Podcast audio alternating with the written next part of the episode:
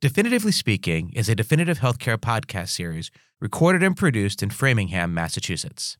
To learn more about healthcare commercial intelligence, please visit us at definitivehc.com.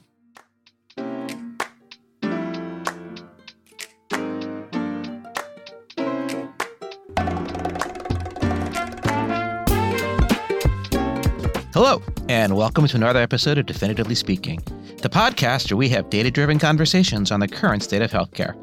I'm Justin Steinman, Chief Marketing Officer at Definitive Healthcare, and your host for this podcast. Thanks to the recent actors and writers strikes in Hollywood, the spring, summer, and now fall of 2023, there's a lot more reality TV on the air these days. And perhaps no area of reality TV is hotter than dating shows. Now, if you're wondering why I'm talking about dating shows, it's because today's guest sort of lives in a dating show. He's perfectly happily married in his personal life, but you could say he's perpetually living in a professional dating world. Have I got your attention yet? Sam Hendler is the managing director for business development for healthcare at TH Lee. Sam's got a pretty cool job. He gets to go around and meet with all sorts of healthcare companies, big and small, software and hardware, clinical and operational, as he looks for TH Lee's next great investment. In other words, Sam gets to go on a lot of first, second, and third dates with healthcare companies as he's looking for companies in which he can invest. And if he does invest in these companies, then in many respects, it's just like he's getting married to them, for better or worse, till death, or IPO or acquisition, do them part. Full disclosure here, I've known Sam since we joined a fantasy football league way back in 2005. A league still going on today for those of you who care. And while we're at it, I think it's a league that Sam has never won, and I have won four times, but hey, who's counting? The answer is I am. Before Sam joined TH Lee in 2022, he spent nearly 20 years working as an investment banker focused on healthcare IT for Harris Williams. So I asked Sam to come on the show today and talk about what it's like being a healthcare investor, how it's different than being a banker, what he's seeing in the world of healthcare, and what excites him most about 2024. Sam, welcome to Definitively Speaking. Justin, thanks for having me. I appreciate it. I, I would like to point out who's first in the league right now this this year. Season's young, baby. Season's young. There you go. All right, let's get right to it. What's hot in healthcare investing these days? You know, look, there are there are a few areas that are uh, that are obviously uh, continue to be very exciting, and I think we've seen some examples of some great transactions earlier this year. Right? Think about Thermo Fisher's acquisition of CorEvitas, which is really in the pharma data management space very exciting. Uh, we we had a you know not to toot our own horn, but had a very successful exit with uh, Nextech, uh, which was a a specialty clinical uh, clinical EMR in a couple of different specialties, and then you, you also think about um, the uh, Roper's acquisition of Syntellis, right, which is again around some performance and data and analytics. So I think you're seeing software continues to be a a huge trend, but particularly companies with really differentiated access to data and and workflow that are you know that are helping to move the needle in, in outcomes. So people always were talking about data, right? I mean, data talk about core endemic to healthcare IT. What's hot about data these days? What's new? What's different? Well, I think part of what what's happening is you think about just the the explosion of data in healthcare, right? You think back to 2020, there were 2,300 exabytes of healthcare data, and that's growing at 36 percent a year right? And and at the same time, you think about, and you as you well know, the the massively heterogeneous data environment in which so many healthcare providers operate, right? The average hospital system has something like 16 EMRs in their affiliated practices. And so you've got both this explosion of data and then the critical ability to link that data and actually draw insights from it about patient behavior, about clinician behavior, about financial performance at, at the provider, right? And as you ultimately think about the move towards how do you create a holistic view of a patient, it's incredibly challenging, but obviously incredibly valuable as we move towards more value based care arrangements. Let's go back to you said 16 EMRs in a hospital. How the heck is that possible? I thought it was Epic and Cerner, and that's it. Well, and and I think that's largely true inside the four walls of the hospital, with with the exception of some clinical specialties sometimes. But even then, there's not always the same version of Epic or the same version of Cerner inside the hospital. And then you think about the affiliated practices, right? So if you've got a you know an affiliated ASC or um, you know an anesthesiology practice, you actually need that data coming into the system to help make a better decision for clinical treatment around a patient. Right. I mean, think about the the business we just uh, we just exited. Nextech specialized in dermatology, plastics, but you know, but highly highly specialized EMR.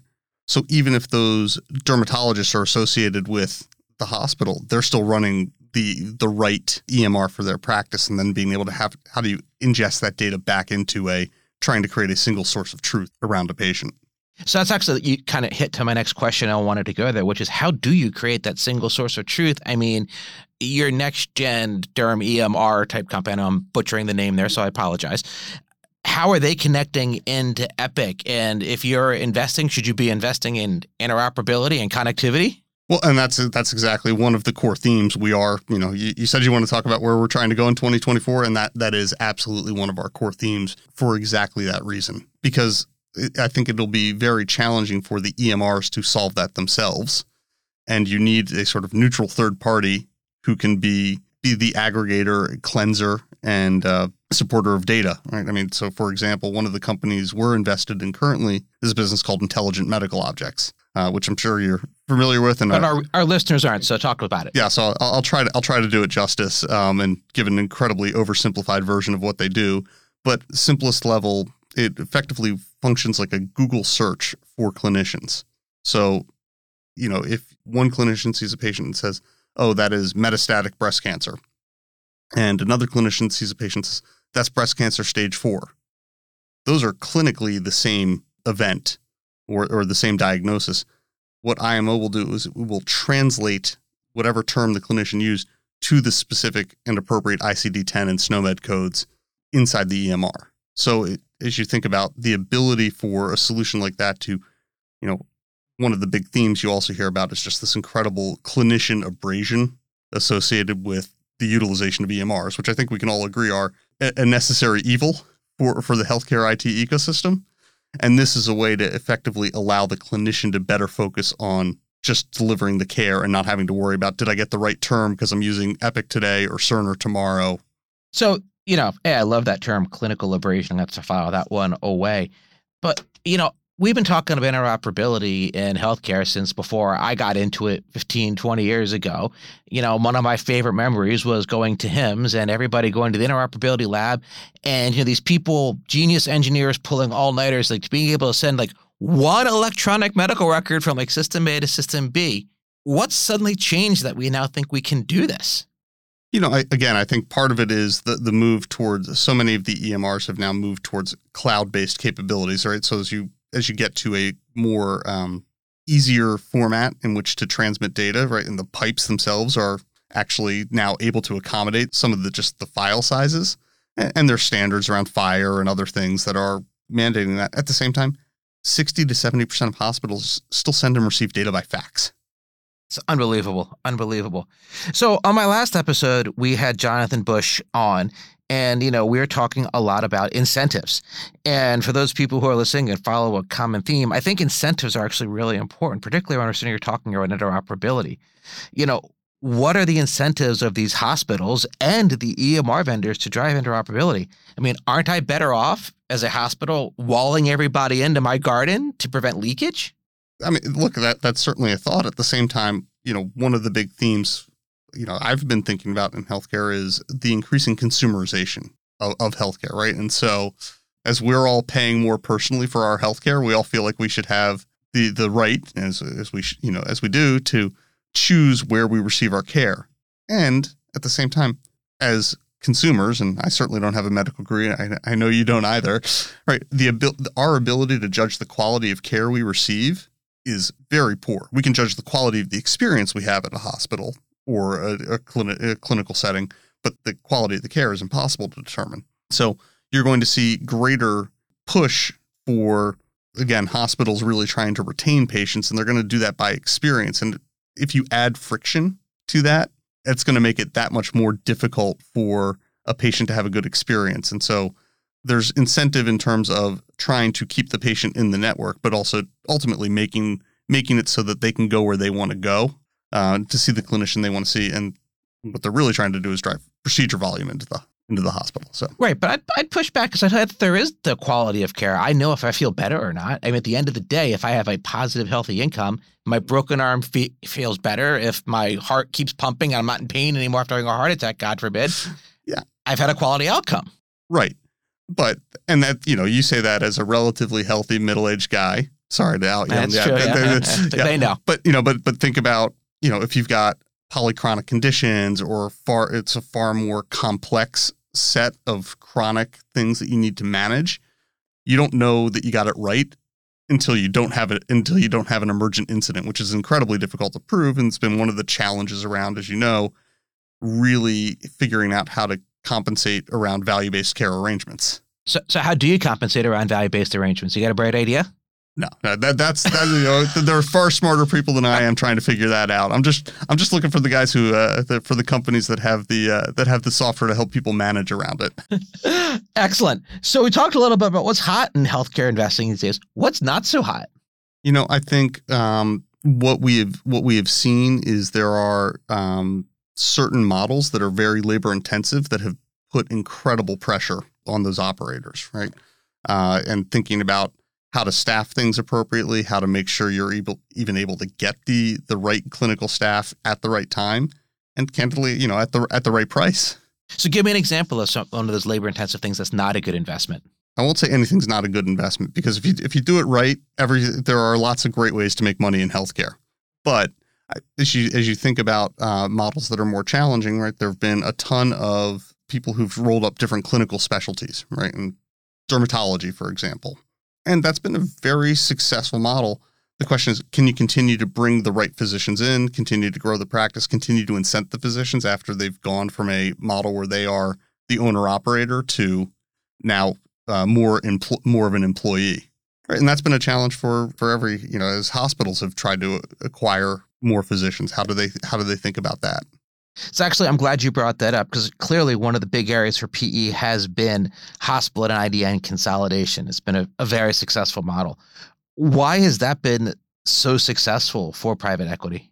Part of it is ultimately uh, delivering healthcare effectively is done best at scale, right? Because if you've got three docs, do you really need an MRI machine for them? Are they going? Are they going to generate enough volume for it? If you've got hundred docs, they are going to generate enough volume to to make full utilization of an MRI machine or the physical plant of a hospital. And so that's that's part of the uh, I think that's really part of the th- why that's worked so well. I mean, you can have that MRI machine running twenty four seven. Me and my mother in law literally got an MRI at ten thirty on a Friday night. It's incredible, and in fact, you see most of these things are really out of capacity. I met with a very interesting company the other day. To your to your point around the speed dating, that actually specializes in modular radiology labs. So they will actually put an MRI or a cardiography machine in a trailer and drive it to a site. Hmm. For scale up and for rural healthcare, you know, that's actually a really good idea because you get back to some of that volume. If you're out, you know, East Texas or West Texas, there's not a lot of people. You could theoretically put an MRI machine on the road. Exactly right, and and, and that actually, I mean, what I love about a, a story like that is it actually gets to one of the themes that we talk about in healthcare. You know, when you and I started in HCIT, everyone was t- kind of talking about the, the triple aim, right? Make sure we get higher quality care, lower cost, and improve patient satisfaction. And that's really kind of now moved almost, I think, to the quintuple aim because now we're talking about reduced clinician abrasion in that, and then improving equality and access for, for patients. And I think, and I think that's what gets a lot of us fired up about yeah. the sector. Do you see more opportunity for hospital and IDN consolidation, or has that play been run already in the U.S.? Well, I think I think hospitals are going to continue to consolidate, right? Particularly as you get to this notion of increased um, population health requirements, and as you move towards more value-based care arrangements. Again, my my supposition is scale really matters, right? and if you're in the Boston market, Partners is going to be going to need to control as much of the care as many of the care settings as possible because they're going to ultimately be responsible if something goes wrong or someone does not receive the optimal care in one of the ancillary settings. Yeah, and so then what about the smaller provider roll-ups? So we're talking like that dermatology. Do you see there's an opportunity to roll up specialists in the ambulatory, or do you think they're just going to go straight into the big IDNs? You know, I, th- I think there's always going to be some percentage of physicians who are going to be want to and will remain independent and there's absolutely a role for that in the in the healthcare ecosystem. It will be asymptotic. My my view is, you know, again, probably asymptotic to zero, or Wow. or maybe maybe twenty percent. You know, maybe it's twenty percent, but it's not going to be.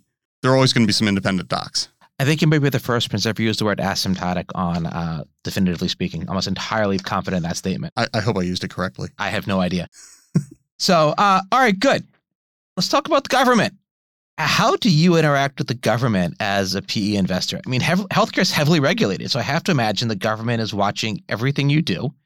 But at the same time, the government, in particular Medicare, is like a customer of many of your healthcare investments. How do you make it all work? You know, look, it's it's one of those things where you want to be extraordinary. It's um, sort of like keeping a pet tiger. Okay. You know, you you want to you want to treat the tiger well, but you always want to keep your keep your eye on it. But but I think there it's really just making sure we are staying on top of the regulatory environment and how it and how it potentially changes. And we've got people who are experts in doing exactly that, both at you know obviously at our management teams who are uh, deeply involved in that day in and day out, and then we also make sure we are doing everything we can to stay abreast of, of policy. Yeah. Interesting. So I want to come back and ask a question on behalf of our listeners out there who may be trying to get TH Lee to invest in their companies. What do you look for in an investment? Yeah, it's a great question. So I I think first and foremost, for us, it's really about can we find a company in a great end market where there's strong growth with a really differentiated uh, product or solution or approach, and then a great team that's in in place doing it. So you know, as we think about some of the core themes that we're investing against in in 2024, it's around things like improving operational workflow, right? And as you think about you know managing just the whole healthcare staff, right? We talked about the whole theme, and when you talk to operators of of hospitals, you know, the, one of the biggest challenges is how do I get my staffing model right? And is there software out there that can help with that, or or services? Um, and we've you know obviously spent time around both of those. Are there you know if you've got the right data, are there analytical solutions that can help you understand your cost base or which procedures are helping you make more money or less money and driving clinical outcomes? You know, continue to be very excited about the specialty EMR theme. I think that's relatively insulated from the threat of the Epic and Cerner uh, monolith inside the four walls of the hospital. Revenue cycle management continues to be a, an area of, of of real interest, and I'm sure I'm sure we'll we'll talk about AI and how the risk of disintermediation from AI. So I do want to talk about AI, but I want to come back to RCM, revenue cycle management, because you just blew my mind. I mean, revenue cycle management's 50 years old. What the heck's going on? What's new there? It, it's not even necessarily that things are new; it's that things are still broken, right? And there's st- and there's there are tremendous opportunities, right, to to really make a difference in, oh my gosh, helping people, you know, not just submit claims more effectively, but as you think about more complex payment arrangements, um, making sure that there are tools and technologies out there that can help people do that far more efficiently and effectively than an individual can. I mean, we just still have not solved revenue cycle management. We have still not solved revenue cycle management. that is unbelievable to me. I, well, nor have we solved interoperability, right? It's Yeah, but interoperability feels like more of a technical challenge to me, right? Because you've got all these different systems written, all these different platforms, and they're aging. Whereas rev cycle is very much like a process. And we've solved revenue cycle management in many, many industries, right? For some reason, we can't seem to solve it in healthcare. right. I, but I'll, you know, think about another business we're invested in. It's a company called Qventus, which helps optimize the scheduling of operating rooms and blocks. This is something airlines figured out 30 years ago around how to optimize route scheduling. Right. So why is healthcare so far behind? You know, I think anytime you talk about technology and getting people to adopt technology, there's a you know there's a, there's a sort of an obvious this solves this problem, but there's also a massive change management component of any sort of software adoption and, and utilization. Right, software's only as good as the people who are using it. I, I, so it's as good as the people who develop it. It's only going to be as effective as the people who are supposed to use it using it the way it's intended to. So I, I think there's a massive change. You know, healthcare's been very much a an industry that has we've done it this way. We think this is right, and so we're just going to keep doing it this way. All right. So now you mentioned AI. Let's talk about it. Every guest wants to talk about AI. Literally, almost every guest I'm wants to talk about I'm AI. sure. So, what's your perspective? You know, I think my perspective is there are parts of the healthcare IT ecosystem that are that are absolutely going to be challenged by AI, and you know the, where it represents a potential threat to you know an exogenous threat to the business model. At the same time, I think as you move closer and closer to the point of clinical care, the risk of displacement from AI goes down meaningfully because of the concerns around catastrophic failure. Right? It's it's one thing if I use AI and I submit a claim the wrong way. It's very different if I use AI and then don't order a test or make a tr- make a treatment decision based based solely on that basis. Got it. You just threw another word out there, exogenic. I think exogenic. Jesus, exogenous. Excuse me. There we go. Good lord, got a lot of words coming at me here, Sam. So uh, let's go back to dating. Everybody loves a good drama story. Tell me about your biggest dating regret professionally, please. Uh, the company that got away.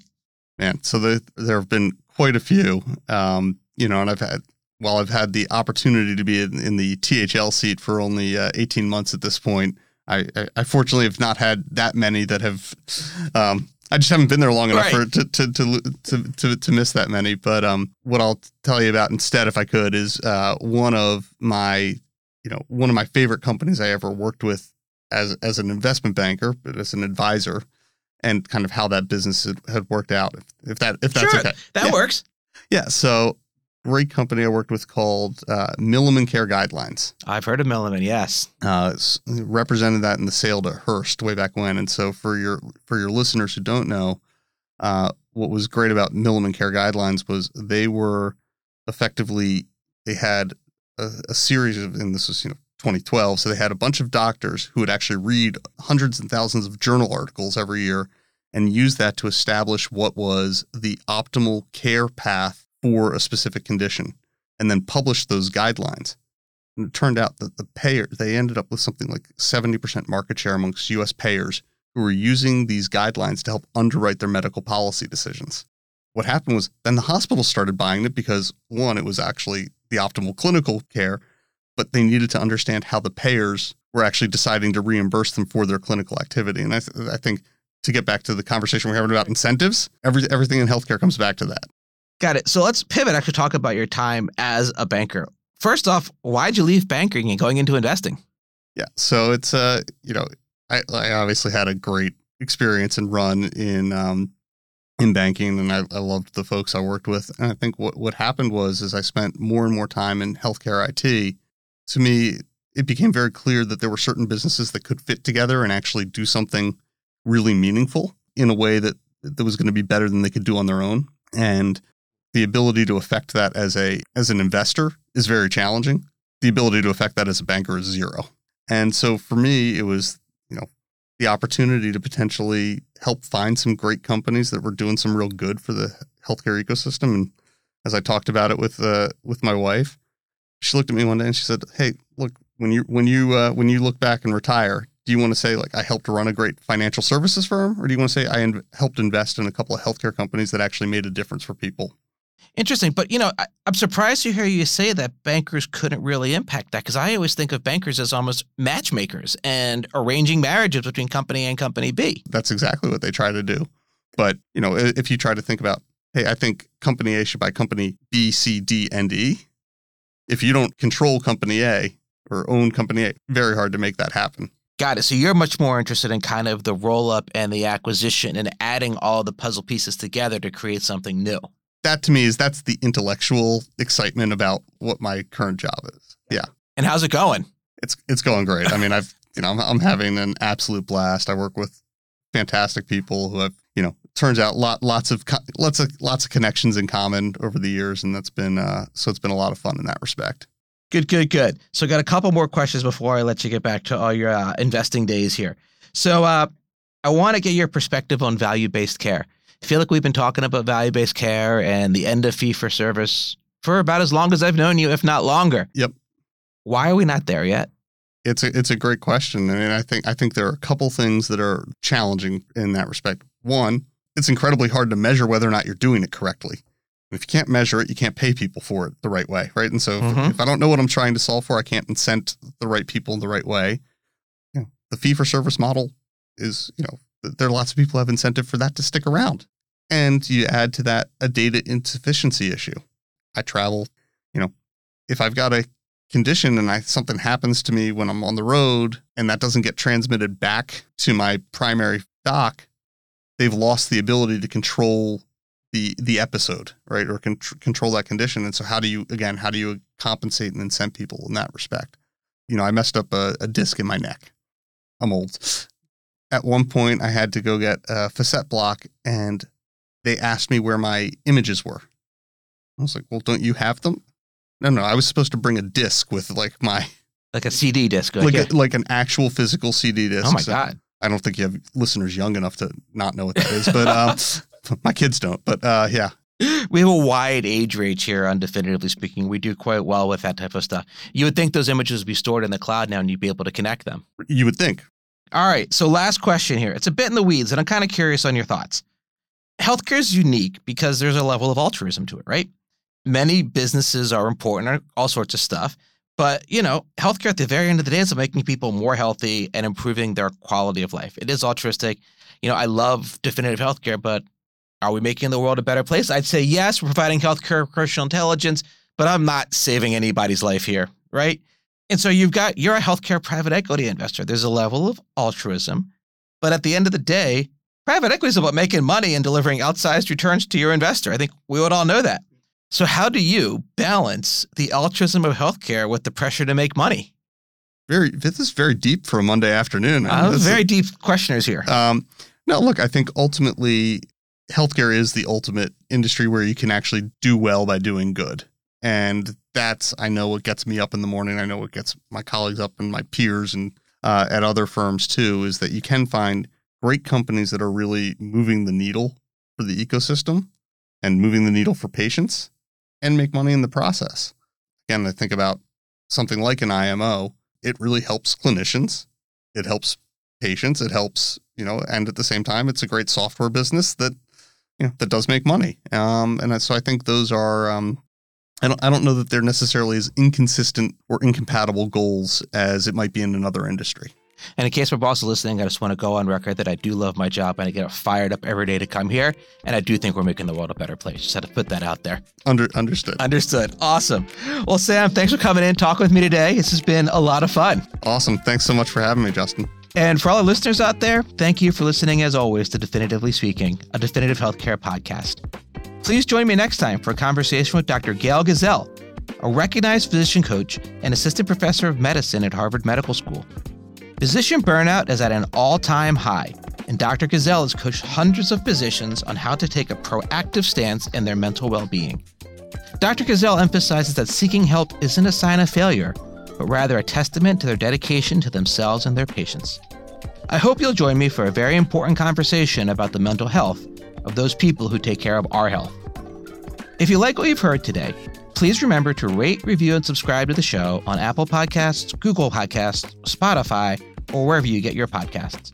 To learn more about healthcare commercial intelligence can support your business, please follow us on Twitter at DefinitiveHC or visit us at definitivehc.com. Until next time, take care, stay healthy, and remember that if you're playing Team Scrabble, you may just want to have Sam Hendler on your team.